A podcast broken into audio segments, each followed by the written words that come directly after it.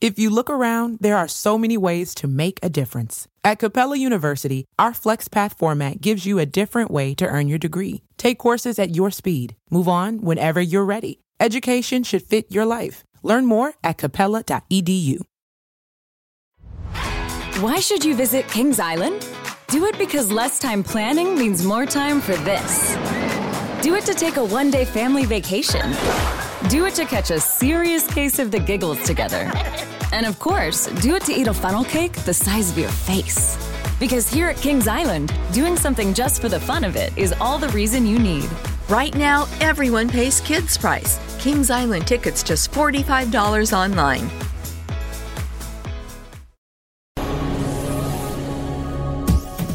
This is the X Zone Broadcast Network, broadcasting worldwide on broadcast affiliates and satellite program providers, including CNN Broadcast Network, Sirius Satellite Network, Star Media, Good News Radio Network, Angel Broadcast Network, Wiki Broadcast Network, and WPBN TV. For more information on the X Zone Broadcast Network, visit us at www.xzbn.net.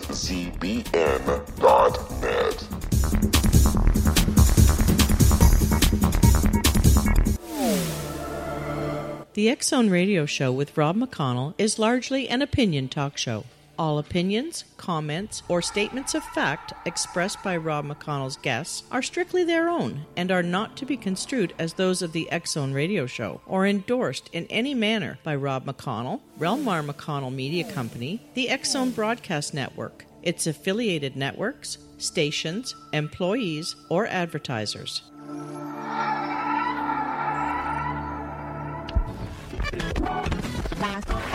All Hit Radio.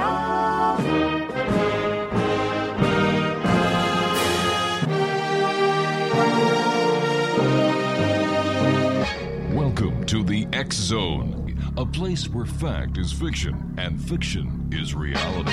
Now, here's your host, Rob McConnell.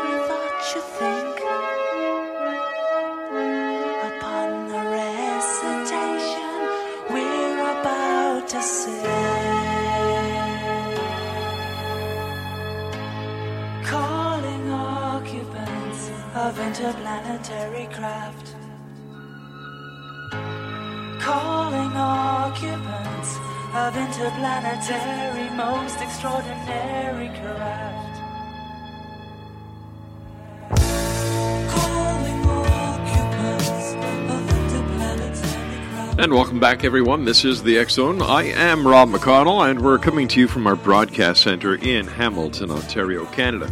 If you'd like to send me an email, it's very simple. All you have to do is send it to xzone at xzoneradiotv.com on all social media sites, Xzone Radio TV. And if you'd like to find out what's going on in the world of the Xzone Broadcast Network, www.xzbn.net. My guest this hour is uh, Stan Gordon. We're going to be talking to Stan this hour about the um, the Kecksburg UFO incident as well as other cases that Stan has worked on. Stan has been researching UFO sti- sightings, Bigfoot encounters, and other mysterious events in Pennsylvania since 1959. Since then, he has been involved in and with the investigation of thousands of unusual events.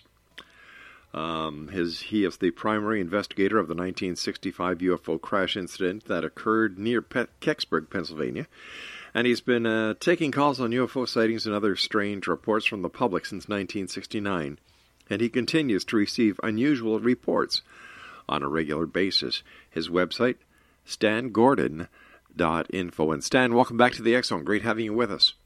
Thanks for having me back on. So, Stan, what's new in the world of ufology and Bigfoot in the state of Pennsylvania? Well, it, it never ends around here. It, there's reports coming in here year round, every year. Last year was very busy with a lot of reports going on. Um, a lot of very interesting UFO reports. And, and interestingly, in the last few years, Mm-hmm. you know, I've heard a lot of different uh, researchers talk about the fact that they're not getting a lot of close range, low level UFO sightings, but a lot of them are high altitude, just lights in the sky.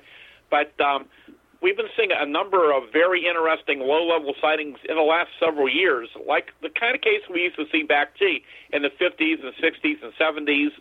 And uh, so I found that pretty fascinating. But been a lot of Bigfoot activity going on. Uh, right up through uh, last year. We've we've heard of some reports this year. We're trying to track them down. We have had some other cryptid reports, but um, once again, there was some very interesting cases in 2016. What was the most interesting case that you had in 2016, Stan? Well, there was, there was a lot of different reports. Um, some of the Bigfoot sightings were interesting because they were very, very close range. Um, one sighting occurred down in Westmoreland County, where I'm located, which has a lot of history of Bigfoot sightings going back to, gee, at least the late 1960s that I started investigating. But historically, they've been seen long before that around the area. But uh, this was down in the uh, out around uh, Lowber, West Newton area, uh, very uh, rural area. And back, geez, back in the late 1960s, they had what's called the Lowber monster. The people reporting this eight, nine foot tall, hairy man-like creature with white hair that was being seen around the area, and they were finding large tracks around the general community. And there have been reports ever since. And um, it was last year, I believe, April 17th, uh, a woman, and I can tell you, this woman, I, I interviewed her and her family. She had absolutely no interest in Bigfoot, didn't believe in Bigfoot, didn't watch the TV shows. So that evening, she's riding slowly down what I would call River Road, a parallels along the river down there. And as she's driving slowly down that stretch of the road, it's dark, getting dark, and uh, she sees this tall, dark figure come from the right side of the road and go up onto the road just as she's approaching it. So she slows down, and she's at standing right there at the passenger side of the window looking at her. It's a seven foot tall, hair covered creature with luminous, glowing red eyes. Oh, my gosh. She said she was never so frightened in her life and gassed the cart out of there and went home and called a relative and told her what happened. And um, but there's been a history of reports like that. But then on May the 10th, the month later, back in Fayette County, Fayette County is one of the most active areas in Pennsylvania and All right. likely in the country. Stan, we're going to ha- Stan, we're going to have to have a bit of a cliffhanger here. I have to take a break. Exonation. Stan Gordon is our special guest, and we're talking about UFOs, Bigfoot, and other strange anomalies and phenomena in the state of Pennsylvania. www.stangordon.info. We'll be back on the other side of this break. Don't go away.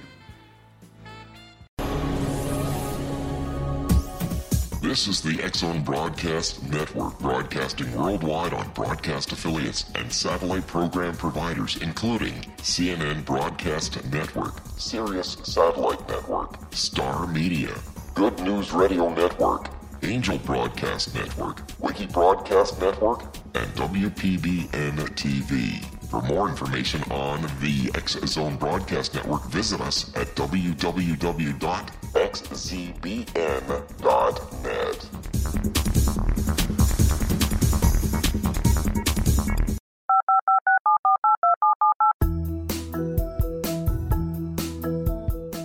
Did you know that when you're on the road with limited data or Wi Fi, you can still listen to the X Zone radio show with Rob McConnell, The Science of Magic with Gwilda Wiyaka, X 1, Dimension X, Space Patrol, and every minute of the Zone broadcast network by calling 213 401 0080, courtesy of Audio Now.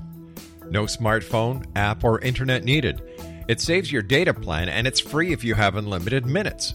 Call 213 401 0080 to listen on any phone, anytime, anywhere. Remember 213 401 0080 for the best of the paranormal, parapsychology, and sci fi radio programming anywhere 24 7 365.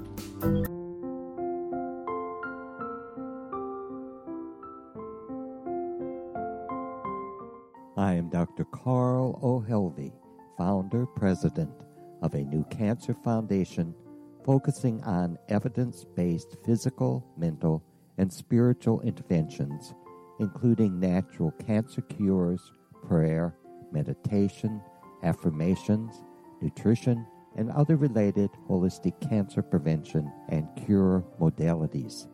These are used in cancer education, research, and financing care. I ask for your help to continue this important work by donating at www.holisticcancerfoundation.com.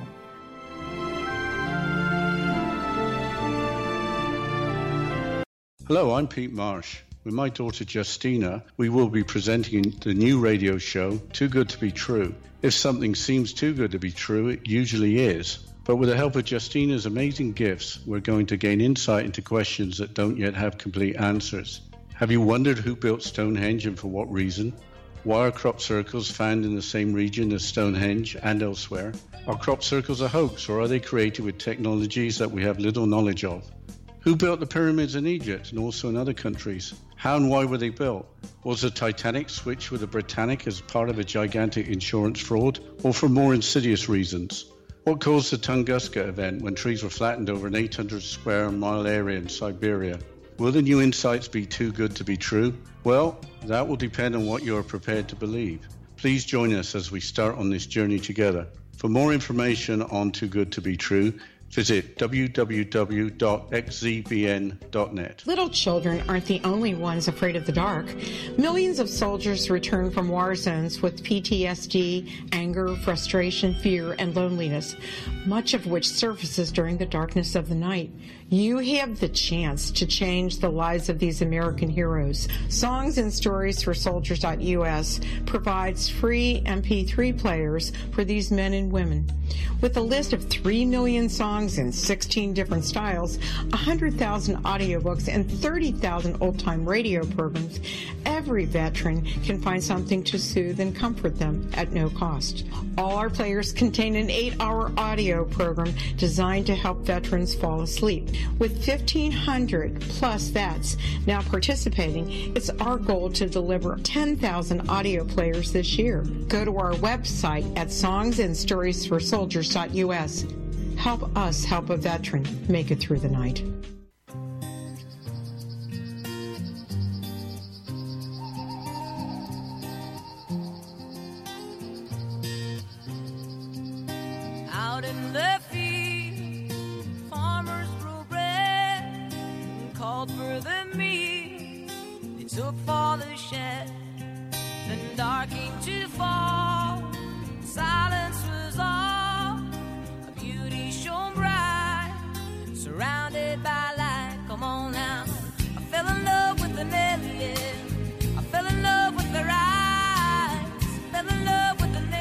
Stan Gordon is our special guest of this hour, Exonation. www.stangordon.info. And Stan, before we went to the break, we were talking about the lady who didn't believe in Bigfoot. Um, she hadn't even seen a Bigfoot show, but going down a nice uh, lane, I think you called it River Road, uh, she had a strange encounter that I don't think she's ever going to forget. No, I'm pretty certain about that. uh, even when I uh, had interviewed her, she was still pretty shook up about the incident. And uh, so that was in April. And then in May, May 10th, up in Fayette County, which is an area that has a lot of history of Bigfoot sightings, other phenomena. The Fayette County is along the Chestnut Ridge. The Chestnut Ridge is one of the most active, anomalistic, active area probably in the country. It's here in Pennsylvania, but it stretches from Preston County, West Virginia, into Westmoreland, Fayette, and Indiana County in southwest PA.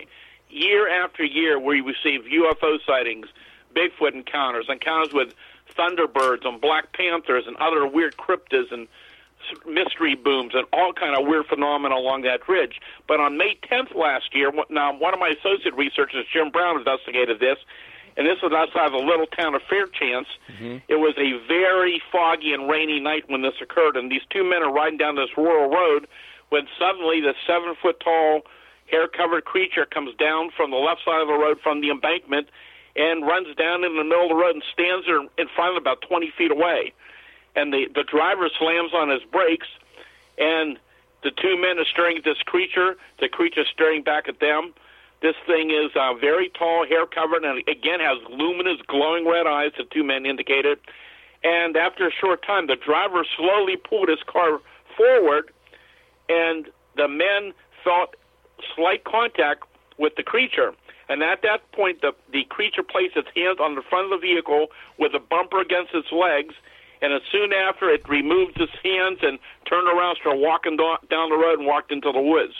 But um, so many of the of the Bigfoot sightings we have in Pennsylvania, they're not like you see on some of the TV shows where you got a shadow of something a half a mile away in the dark. Mm-hmm. Historically, many of the sightings have been many in daylight, and many sightings actually have been at very, very close range. We're talking five, ten, fifteen feet away from witnesses. For example, where they walked out in front of cars, which has been fairly common over the years. Uh, they walked near rural homes, near uh, mobile homes, and many people got very good look at these creatures. And in some cases, over the years, we had more than one creature seen together, such as two and three at the same time. Jim, why do you think there's so much paranormal activity in, in Pennsylvania? Well, you know, there's there's a couple different reasons. Possibly, we hear a lot about it. Uh, I mean, historically, there's no doubt about. I mean, the, the Native Americans had records of these encounters with these creatures. Mm-hmm. There's newspapers uh, going back to the 1800s that talk about strange happenings in Pennsylvania, and it's been going on ever since. Now, as as you might recall, I, I started this long ago, and in 1969 I set up a hotline for the public to report UFO sightings. And as word got out about my hotline, I was being inundated with reports of all kind of phenomena, from ghosts and haunted houses to creatures and UFOs, and it became very apparent this was a lot more than I could handle on my own. So I uh, decided to set up a volunteer group of hopefully research people to investigate these reports. So in 1970, I founded the first of three organizations and we would start out small, and then we expanded by 1973 to cover the whole state of Pennsylvania. That first group was a Westmoreland County UFO Study Group, and it was kind of unique in that most of the people involved were specialists. There were scientists, engineers, technicians, police officers, uh, former military intelligence people, all kind of specialists. We are doing this around our full-time jobs. And uh, we are pretty well organized. We, we're funding this out basically out of our own pockets that, um, to our surprise, in 1973, we were beginning to get referrals uh, from the news media, the state police, and we were just being inundated with reports. And it was probably one of the only areas in the country where people could report a sighting and somebody would actually investigate it. And that hotline is still active today as it was back in 1969. I mean, calls come in here very commonly. Between that and my website email reports that come in, it's amazing how much goes on, and the public never hears about it.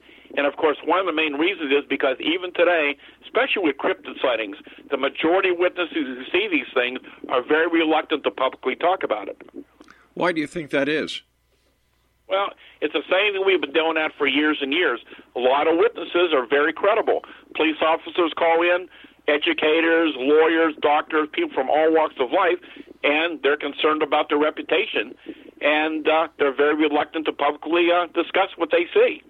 So why do you, why do they call in then if they're not willing to go all the way and and establish who they are so that the credibility can be attached to the sighting?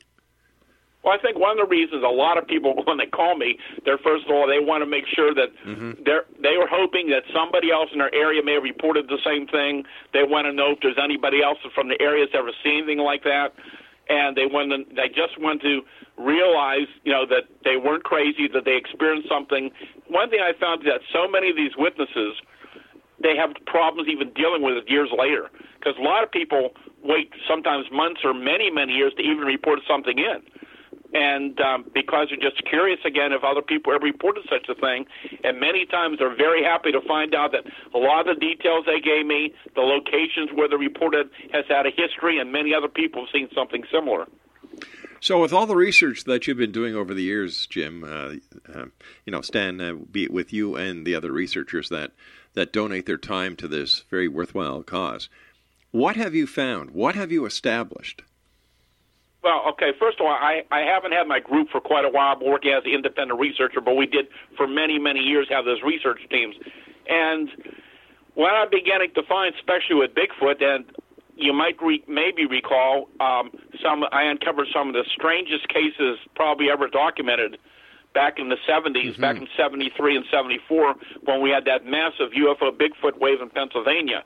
Cases where, reluctantly as I am to say it, that there were very well documented cases with UFOs and Bigfoot seen together at the same time and place. But since that time, looking at the hundreds of Bigfoot sightings and interviewing hundreds of witnesses, um, we found some very strange aspects of Bigfoot, which seems to suggest the possibility that with some of these creatures, we may be dealing with something that's other than a flesh and blood animal, which is why there's no bodies. If it's not flesh and blood, what is it? Well, we don't have the answers, but I, one thing I found years ago mm-hmm. is that many low level, close range UFO encounters and many close range encounters with Bigfoot and other cryptids, they commonly occur in the vicinity of high energy sources. So a lot of sightings occur around high tension power lines and power plants and oh gas wells and gas lines, communication towers, railroad tracks, r- reservoirs, various types of energy sources. I, I feel for a long time that there's an energy connection to the phenomena. It seems that under certain conditions, and we don't have all the answers, we're just gathering data, that these creatures and maybe certain types of UFOs that come into our physical reality they can look physically solid, mm-hmm. even though in some cases we've had over the years that are not well known, some of these creatures did not appear to be completely physically solid, as observed by some witnesses. They at times can leave physical evidence and they're gone. They come and they go, just like with certain UFO sightings. Uh, I, I can give one case from last year. In fact, we can talk about. But historically, we've had many UFO sightings seen in, even in daylight at close range.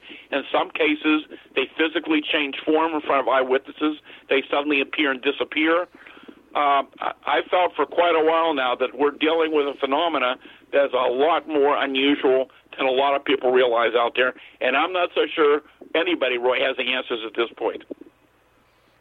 So, with all the modern technology that is available to everyone, everyone has a high definition camera in their in their cell phone. Are we getting any more concrete proof? I mean, good photographs that cannot be denied, that cannot be manipulated, that are 100% legitimate. Are are we getting that kind of evidence now with Bigfoot as well as the UFO phenomena?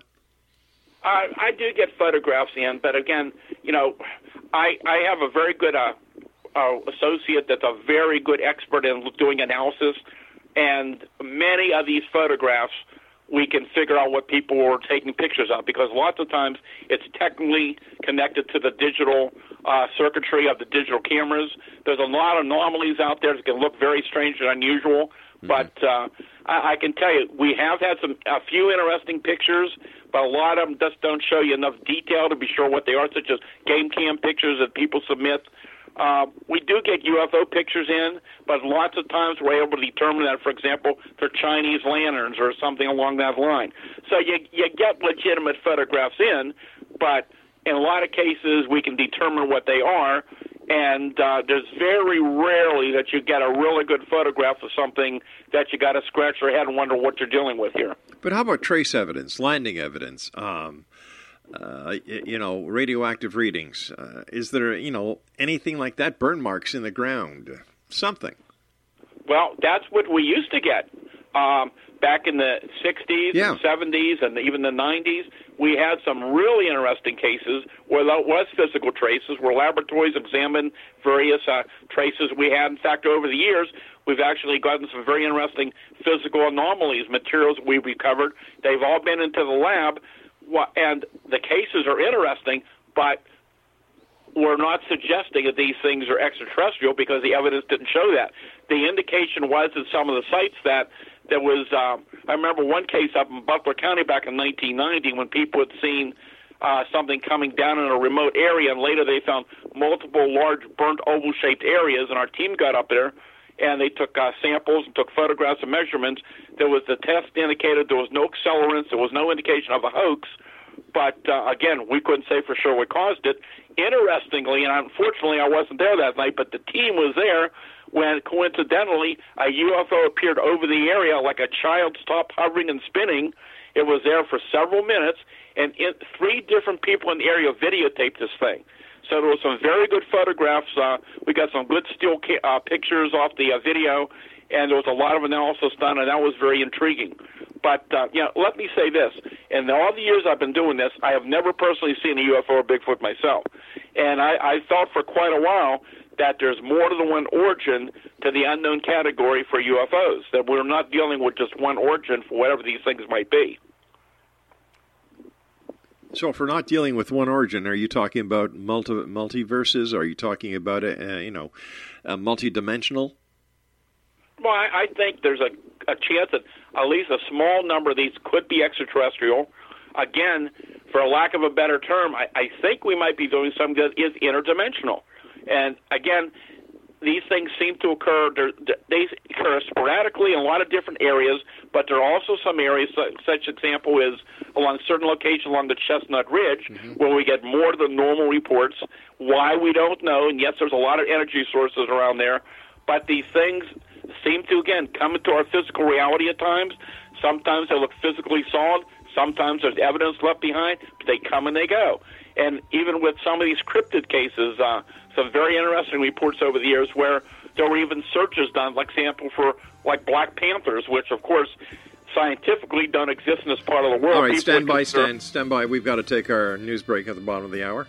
Exonation, Stan Gordon is our special guest. www.stangordon.info.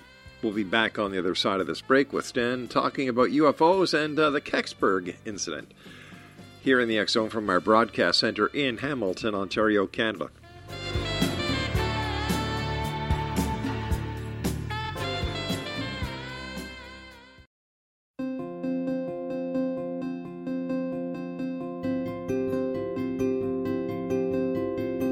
Dreams are our personal gateways into infinite wisdom. Don't miss shamanic counselor and indigenously trained dream decoder Sandra Corcoran's inspiring book, Shamanic Awakening Between the Dark and the Daylight.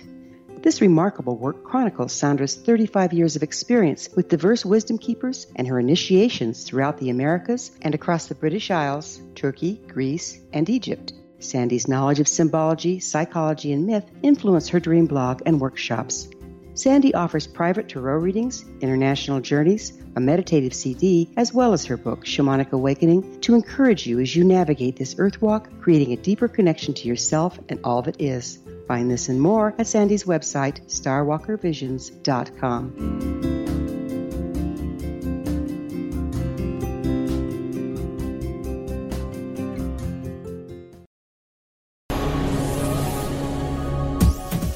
This is the X Zone Broadcast Network, broadcasting worldwide on broadcast affiliates and satellite program providers, including CNN Broadcast Network, Sirius Satellite Network, Star Media, Good News Radio Network, Angel Broadcast Network, Wiki Broadcast Network, and WPBN TV. For more information on the X Zone Broadcast Network, visit us at www.xzbn.net.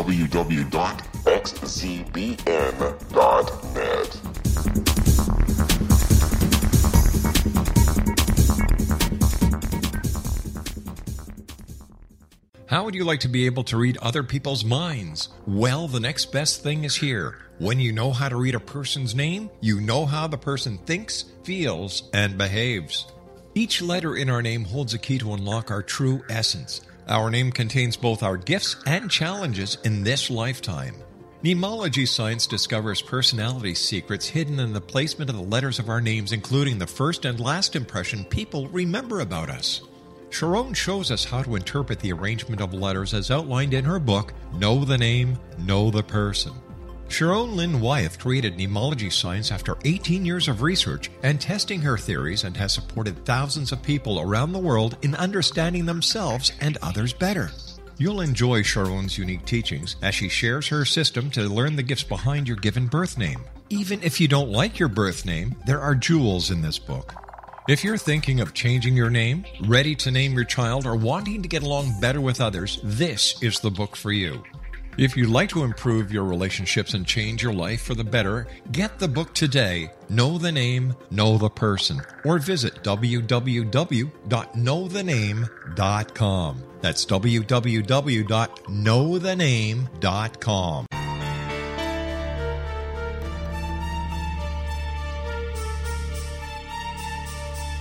Hello, I'm Justina Marsh, and with my dad Pete, we are going to present a new show called Too Good to Be True. Together, we are aiming to discover more truths about this world and beyond. Do you have unanswered questions about the world? Do you ever wonder about aliens, conspiracy theories, or the universe? There are many shows discussing subjects such as pyramids or UFOs, but we want to relay this information based on our own research, including from spiritual means. Hopefully, listeners will be helped with their own beliefs and will appreciate the psychic insights that add to the previous research and information. We both look forward to sharing this insight and beginning this journey with our listeners. Visit xzbn.net for more information about when to listen.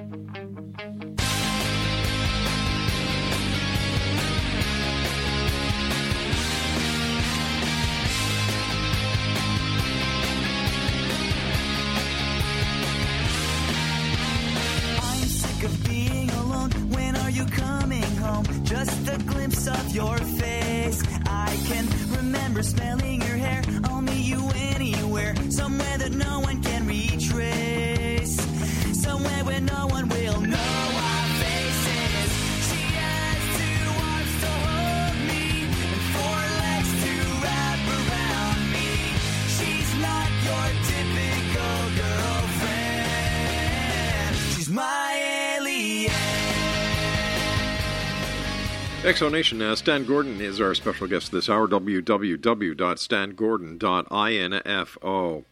Um, okay, so we've got these multiple si- sightings of Bigfoot and and UFOs, and there's a speculation that they could be interdimensional.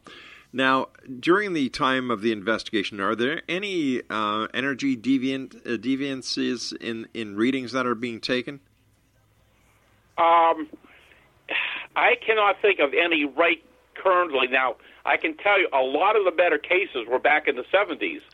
And so it was kind of limited what we had. But, you know, you asked about a physical trace case. And Yes. Let me tell you about probably one of the most spectacular cases Okay. that was ever documented on these kind of reports, which was the case that indicated to some of my uh, team members and myself that there was a lot more to Bigfoot than we had any idea of. And this occurred back during this massive wave in 73. This was up in Fayette County, October 25th, 1973.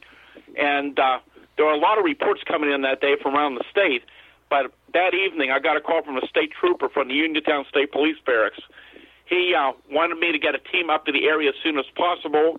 He just had come back from investigating this incident that he believed there could be something still up in the pasture. And uh, what I found out was, and we did send a team up, got there late that night, early morning. Uh, we took our radiation equipment, and by the time we got there, if there was any radiation, everything was background normal radiation readings at that time. But about 9 o'clock that night, about 15 people in that rural community, they observed this object hovering about about 100 feet off the ground. It's slowly moving downwards, about as big as a barn. It's bright red, like a big red sphere and uh, three fellows, the, the farmer's son who just came out to visit his dad at his, at his property where this happened, he uh, went up to a neighbor's to get a better view of this thing dropping down, and he and two young boys decided they were going to gobble up in his dad's pasture to see what this thing was. And uh, before they went up in that area, they stopped over at the farm, and he grabbed a 30-06 with a handful of, of ammunition. And as they're moving down the farm lane in the distance, uh, the dogs are barking, going crazy. They hear this baby crying, whining sound, and this high pitched uh, noise. And as they get closer to the pasture, the sounds are getting louder. And they walk up to the top of the pasture, and to their amazement, about 250 feet away, this object is on the ground or right above it. And now it looks to be about 100 feet in diameter, but it's a big white, bright dome that's illuminating the air. It's like a, a hemisphere and they're staring there in amazement, looking at this huge object, trying to figure out what this thing is. But then all of a sudden, their their, eye is uh, drawn to a barbed wire fence about 75 feet away from them.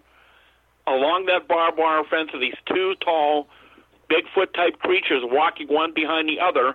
The fence post is six feet tall. The one in front's about eight feet tall. The one behind is about seven feet tall. Uh, they're walking upright. They're bipedal. They have long, dark, matted hair hanging off the body. They have no neck. Their arms are so long they're almost down to the ground. They have luminous, glowing green eyes and are making this baby crying, whining noise. They're slowly walking closer to these fellas, and um, the one boy became very frightened. He ran out of the field. The other two are standing there, and the one kid starts yelling at the guy to take a shot, shoot them, and the guy fires his first shot, which turns out to be a tracer. He had two tracers. He didn't realize it. So those tracers just give you a luminous trail. Mm-hmm. He fires that first tracer, but when he seconds that fires that second tracer, the largest of the two creatures reaches out as though to grab at that tracer and makes this loud whining baby crying sound and the object in the field disappears. It doesn't take off, it just vanishes. So almost all the, the sound stops, almost all the luminosity is gone. At that point, the creatures turn around, start walking along that fence back towards the woods where they came from. The guy's firing live ammo from his 30 six into them. The guy always said to me uh, many, many times in the interview that he said, I'll never forget how that large creature with those glowing green eyes just kept staring at me as I'm pumping live ammo into it with my 30 six with no effect on it whatsoever. And uh, the two fellows ran back to the truck. They went home to the farmhouse, told the family what happened, took them to a neighbor's, and called the state police. So when the trooper arrives 45 minutes later, they go up into the field in their troop car, and the trooper told me the area where the object was on the ground, or right in that area, was self-luminescent and glowing, about 100 feet or more in diameter. He said he told me he said if I had a newspaper, I could have sat down within that glowing area and read the newspaper from the light coming off it. He said the farm animals wouldn't go anywhere near there, and um, at that point, um, they they soon went back to the barracks.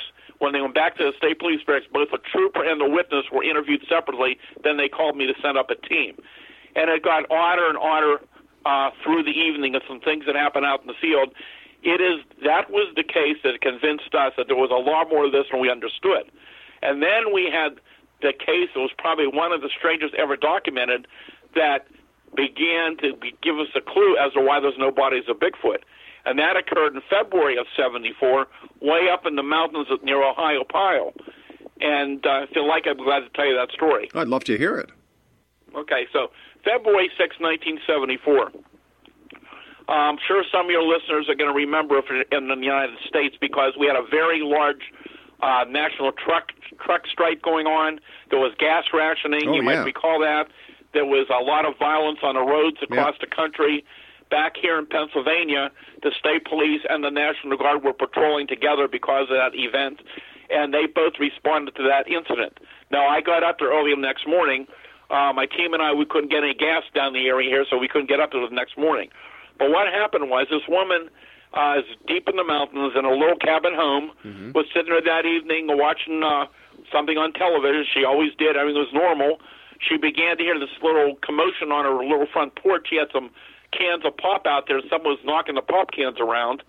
And uh, previously, there had been a pack of wild dogs that had passed through the area, and she figured, well, these dogs are probably back. So she thought, you know what, I'll grab my shotgun, I'll just shoot over their head and scare the dogs away. So she loads one chamber of her shotgun, and uh, she makes her way over to the wall switch to turn on the porch light. She does that. She walks to the front door and steps out, and there's no dogs there, but right in front of her, a few feet away, is this very large, hairy Bigfoot type creature with its arms straight up over his head. And her response is she fires right into it with her shotgun. She said there was a brilliant flash of light, like a flash you would have on a camera, and the creature just suddenly vanished and disappeared right in front of her. Now, her in laws lived about a 100 feet away. They heard the gunshot, and they called and asked her what she was shooting at. She tried to tell them, and her son-in-law grabs his uh, sidearm, a pistol, begins to walk up the dark road. He saw a figure running up the road, and um, he said sometime later as they got closer, he's surrounded by four or five hairy people with eyes like coals of fire. He started shooting at them and ran into the house. And then they soon noticed this large object uh, with numerous lights on it hovering over the woods at the same time. Let me ask you, Stan, why does everybody shoot these animals or these these Well- things when when uh, they're not carrying any weapons? So why would you open fire on something that's not posing a threat to you or or carrying a weapon or pointing a weapon at you? To me, that that's just plain stupid. Well, you know, in all the years my teams I went out in the woods, we never carried firearms ourselves with us. And you know, I'm not I'm not one of these people that believes in shooting at something that you don't understand. Yeah, right. But many people back in those days, and I asked them, why did you shoot him? They just said, we were frightened. here's something that's not supposed to exist. It's very close to us, and their first response was to shoot. And interestingly, except uh, in some cases, like you just heard, some very strange cases where they disappeared, Mm-hmm. people shot at them, and sometimes the creatures would fall down and get up and generally walk off. Uh, they did not appear to be aggressive towards people. Many people said to me, they said, these things, with the agility they have, the faster they move, they could easily have hurt somebody and caught somebody, but that does not appear to be the case in most of the cases I've looked into. I just think it's a shame, you know, firing on something, whether it's a human. You know, I'm I'm not into I'm not a game hunter. You know, I figure if you want to go, if you want to hunt deer, give the deer a, a weapon as well and make them make it more even. But to just to fire on something that that shows how how how how uncivilized we are, and then we wonder why ETs will not make their presence known because we shoot at them. Well, well, one thing I, want to stress is that you know I am not suggesting that Bigfoot is an alien from a, a spacecraft from Yeah. another world. We don't know what these things are. I mean, Right. we don't know for sure what these UFOs really are. And again, we might be dealing with more than one origin for whatever these phenomena are. But the fact is, and this is something that I've been aware of since I started writing about this back in the 70s. I've been in touch with researchers throughout the country and throughout the world, and even going back to those days, there were numerous cases all over that researchers knew about with UFOs and Bigfoot we were seen. One other one other aspect that we uncovered early when some of our teams would get out to some of these locations, and you got to remember, back in those days in the 70s, you didn't have any internet, you didn't have any cell phones. It was a whole different time period. That's right. But either the police or my teams or both would get to these scenes very quickly. So we're documenting this stuff as it was occurring. And many times we would have trails of footprints under different ground conditions. And in some cases, those tracks would suddenly stop and disappear when there should have been more tracks. And that's something that continues to be reported even in recent years in fresh snow, where people are seeing series of footprints and they suddenly disappear when there's no other tracks around. And um, once again, you know, I, I think we're dealing with something that's far right beyond our, our understanding right now. But uh, I think we all need to keep an open mind because one thing I found out was, again, uh, there's a lot of researchers out there that are aware of these reports. But as you're probably aware, many people in the Bigfoot community don't want to associate Bigfoot with UFOs and vice versa.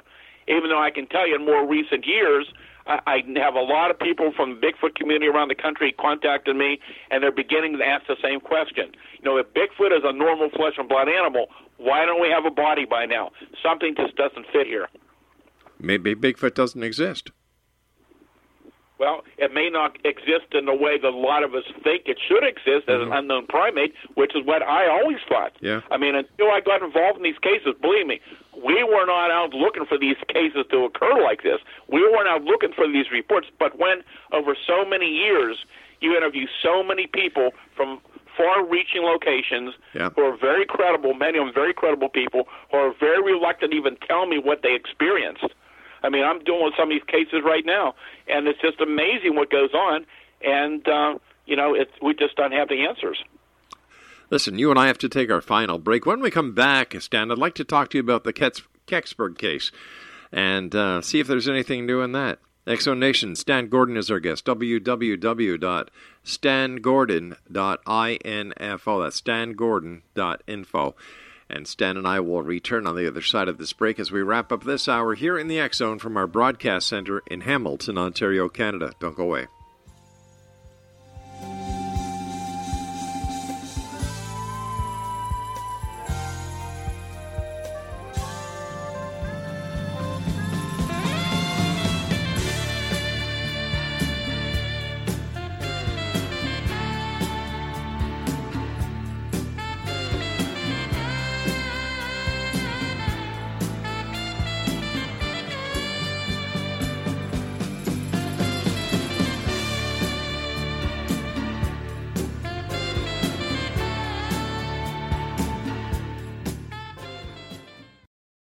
Hi everyone, Rob McConnell here, and I wanted to spend a moment on internet streaming. Everybody has heard about internet streaming, but not many know much about it. Did you know the internet streams just about everything? Movies, From new releases to old classics. TV shows, Almost every show, every episode, and much more. But the question has always been, how do you do it? Well, now, thanks to the folks at 123 Ready TV, I have the answer for you. They have developed a simple program app, 123 Ready TV, that you install on your Windows PC, Android smartphone, or Android tablet that can have you streaming like a pro in less than five minutes. You truly won't believe how much is available or how easy it is to do until you try. And for a one time cost of only $19.99, this product is a real winner. To learn more about 123 Ready TV, visit our website at www.xzbn.net.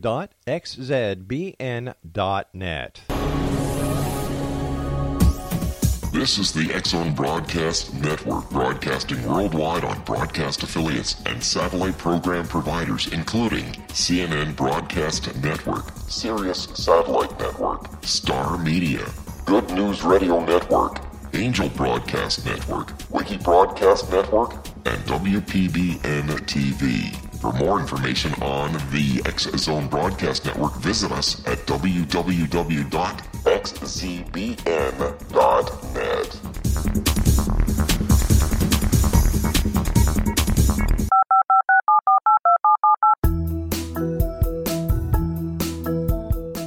Did you know that when you're on the road with limited data or Wi Fi, you can still listen to the Zone Radio Show with Rob McConnell, The Science of Magic with Gwilda Wiyaka, X 1, Dimension X, Space Patrol, and every minute of the Zone Broadcast Network by calling 213 401 0080, courtesy of Audio Now.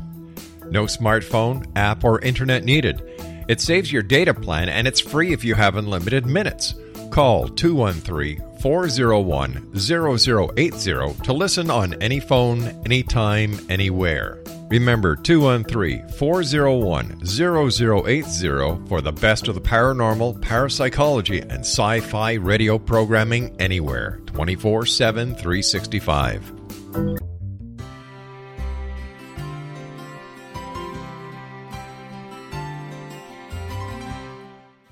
Healing must address four levels physical, emotional, mental, and spiritual for us to live joyful and productive lives. We tend to treat three of the four, leaving the spiritual languishing. If you're tired of the same dysfunctional patterns cropping up in your life, soul balancing is for you. Trixie Phelps, owner and founder of Soul Balancing, is a naturally gifted energy healer trained in numerous esoteric forms, including shamanism. Trixie has created a powerful modality that safely and effectively clears your energetic field. A soul balancing session can remove interference, heal trauma, and restore your hope. Contact Trixie for a life changing long distance session today. www.soulbalancing.world.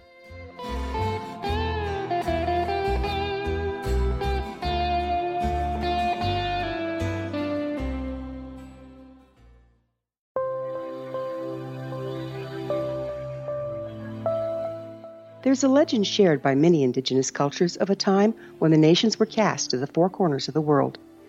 Each nation was given a body of sacred knowledge that held a different portion of the truth to preserve. True reality could not be known until all the nations reunited, combining the information. If a single one was missing, the world could not be reborn and darkness would prevail. The Science of Magic Radio is dedicated to reuniting the sacred knowledge. With the understanding, none of us has all the answers, but together we can open new perceptions and possibilities. Through our combined vision, the world can be reborn into a place where darkness no longer prevails. Join me, Gwilda Wiyaka, and the Science of Magic daily on the Zone Broadcast Network, xzbn.net, or visit us at thescienceofmagic.net.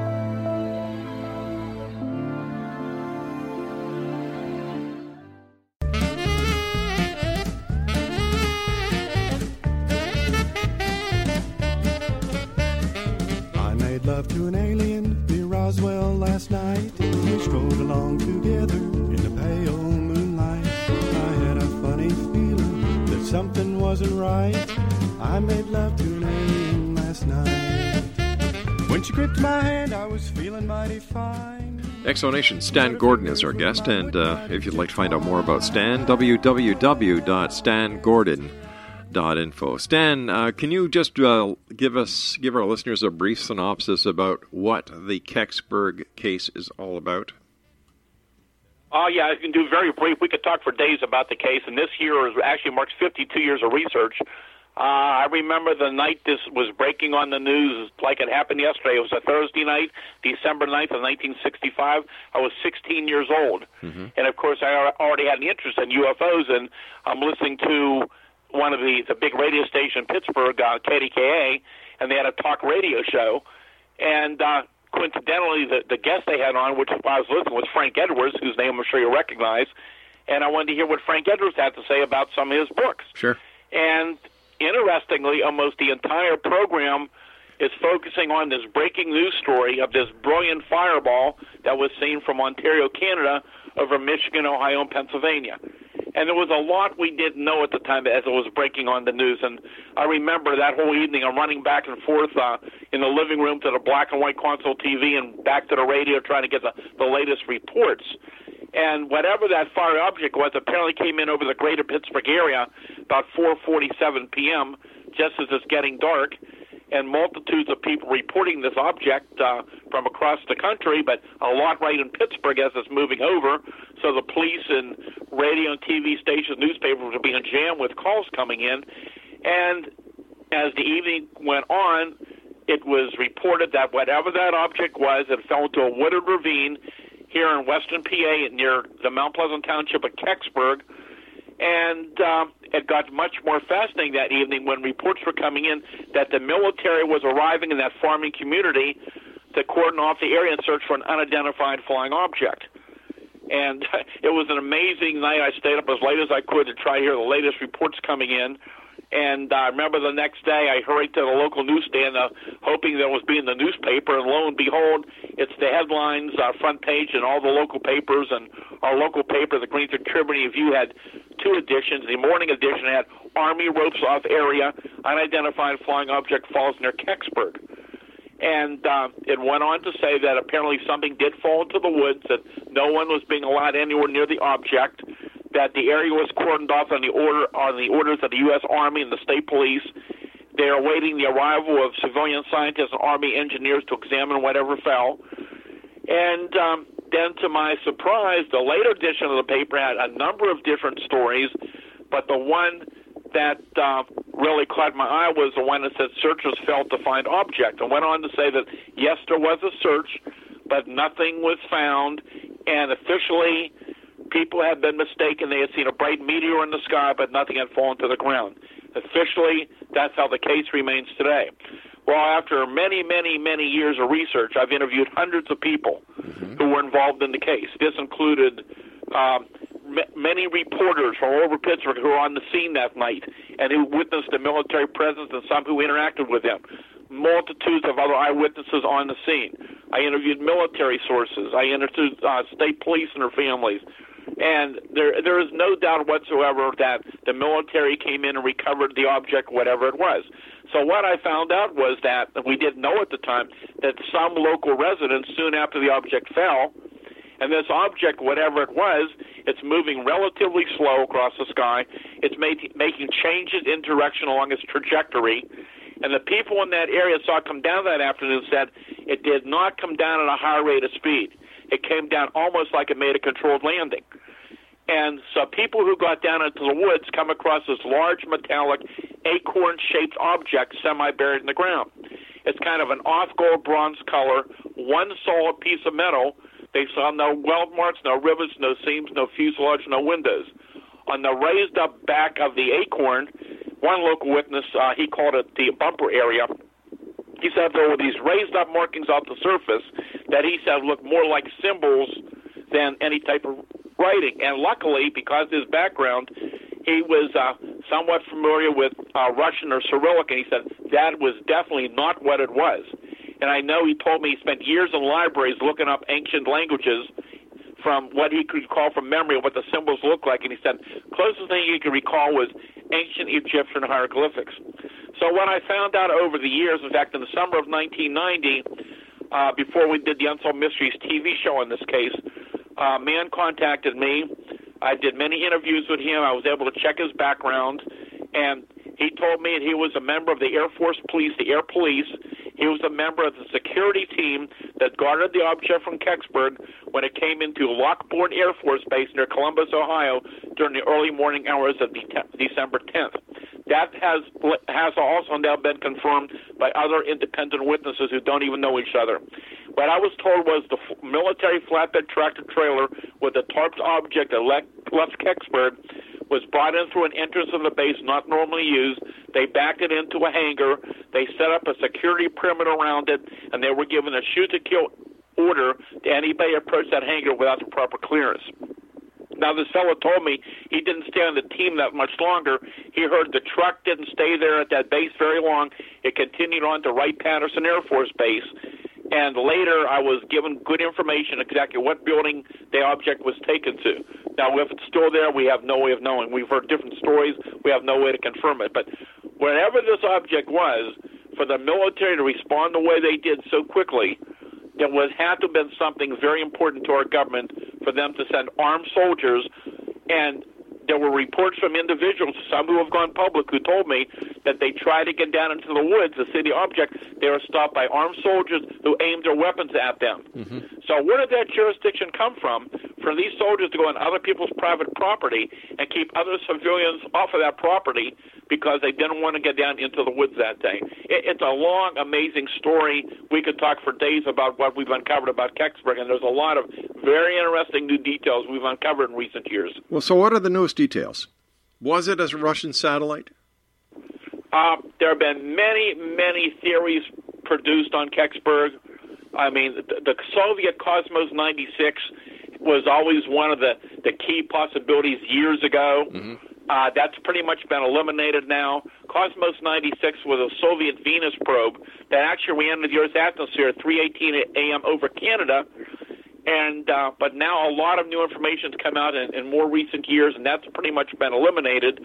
Um, Cosmos 96, the probe itself was only about three feet in diameter, as I recall. And um, again, this object, whatever it was, it made turns in direction, made a slow descent without parachutes, and came down very much intact.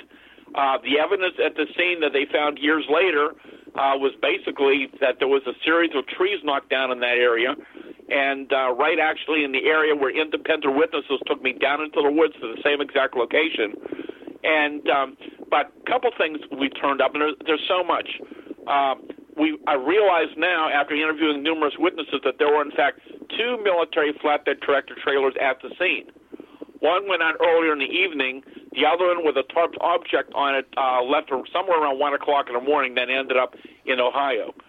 And um, there's some indication now, and I don't even know if we have time to get into it, but there's some indication that there's a possibility there was someone or something inside that object. What we've gotten now from little interesting bits and pieces from different witnesses. You know, how many years ago was the uh, 50, 50 years ago? Uh, 52 this year, 1965. So, what is the draw to this mystery? Is it the fact that there could be a government conspiracy, there could be a UFO, there could be an extraterrestrial involved? Well, it's probably all those things. I mean, there's a huge local and national interest in the case, and even other countries have shown interest in the case. Um, it's it's very well documented because there's so many witnesses, including reporters that made national news at the time. So many witnesses saw an object. Uh, people saw it in the air. People saw it on the ground. People saw it being hauled away on the military truck. There's military uh, information where where it was taken to.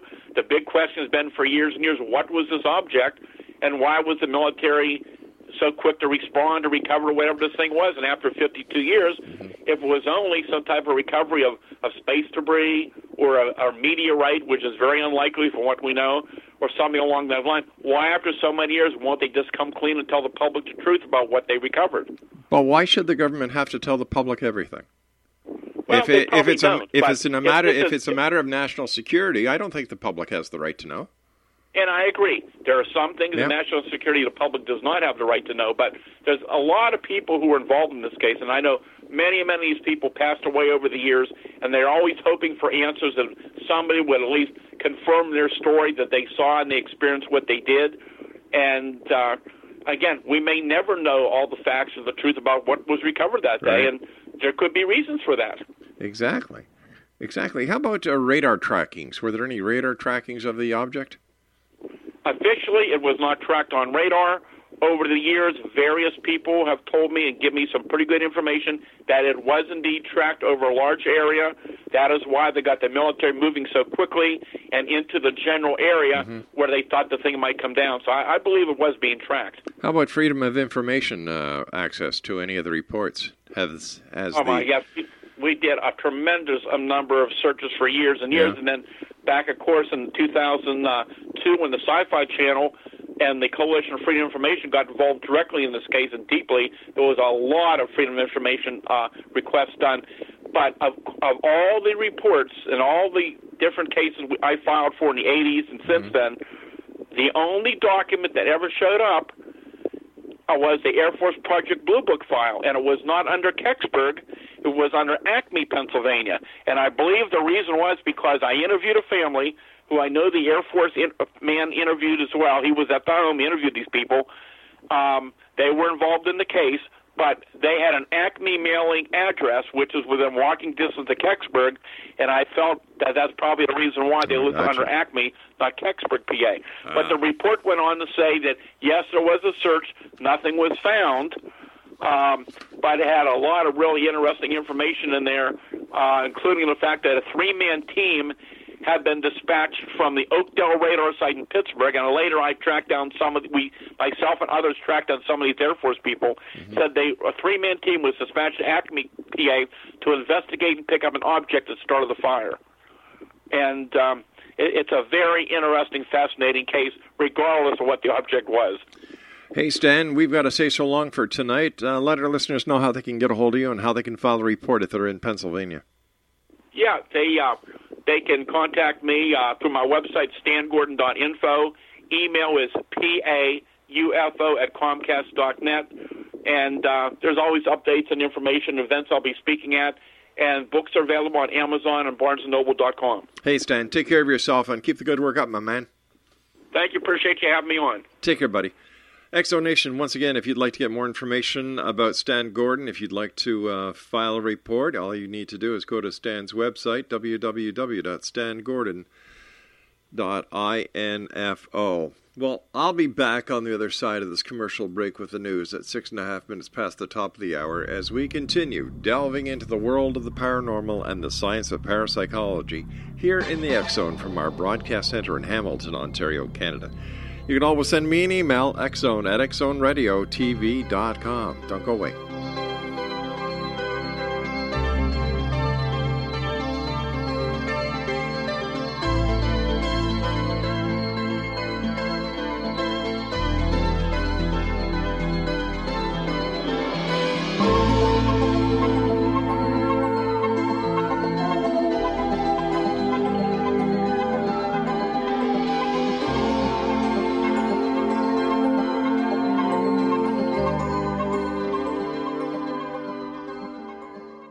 Privacy policy and terms and conditions posted at textplan.us. Texting enrolls for recurring automated text marketing messages. Message and data rates may apply. Reply stop to opt out. The pandemic has been hard on all our kids. New studies show more than one in three children who started school in the pandemic now need intensive reading help. Here's the good news your child can be reading in just 30 days, guaranteed, with Hooked on Phonics. My first grader was behind in reading, and this program has made a huge difference. She's now reading above grade level. I use it for my kids' nightly reading for school. We love it, and it's super easy and quick to do. My kid, who just turned four years old and has been using the program since January of this year, can now read. Thank you so much, Hooked on Phonics. Even if your child has been struggling, Hooked on Phonics will teach your child to read in just 30 days, guaranteed. And right now, you can get started for just $1. Text the word KID to 323232 right now. It's fast and easy. Text KID to 323232 and teach your child to read in just 30 days, guaranteed. Text the word KID to 323232. Text KID to 323232.